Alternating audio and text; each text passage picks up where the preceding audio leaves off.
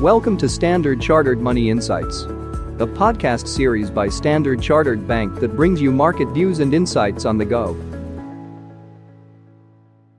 Today is Tuesday, the second of January, and the first cut to the chase of twenty twenty-four. The Standard Chartered C I O team wishes you all a very successful year of investing. I'm Daniel Lam, your host for the podcast. I was on leave in the last two weeks of twenty twenty-three, but I did not keep my eyes away from the markets.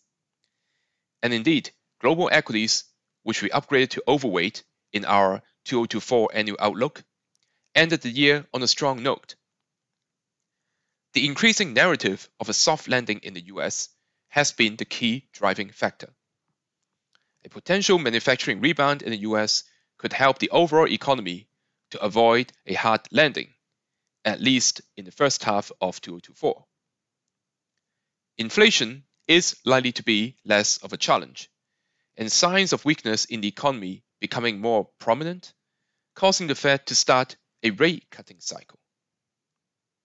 In terms of regions, we're overweight U S equities, as a technology sector rebound and delayed economic slowdown are likely to support corporate earnings this year. We expect potential interest rate cut from the Fed, which lends tailwind to growth stocks, as it alleviates the impact on discounted future earnings. High R O E levels are likely to justify the relatively high valuation premiums, and continued share buyback is likely to support share prices further this year. The other overweight region is Japan equities.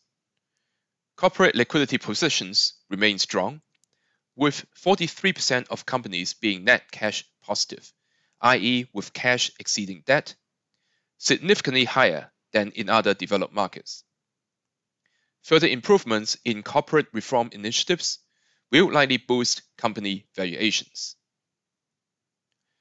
Now, a stronger J P Y risk is likely to be a headwind to corporate earnings in twenty twenty-four. So therefore, we believe Japan equity investments should not be on a currency hedge basis. And finally, a few words about Chinese equities. Now, we are neutral Asia ex-Japan and also Chinese equities within. But the moves in the last two weeks of twenty twenty-three did attract much of my attention when I was traveling in Africa. So much that my family was telling me to get off the iPhone. Now, there was some dramatic move down in one afternoon when the Chinese government discussed about the internet game sector. But the Hang Seng Index eventually found good support near the sixteen thousand two hundred critical support level, and eventually getting some strong buying in the final week of the year. So watch out. There could be some short-term positive momentum ahead for the Hang Seng Index, as technical indicators such as A D X and M A C D are showing signs of life. That is all from me for today. As always, if you enjoy this podcast, please don't forget to rate and like it.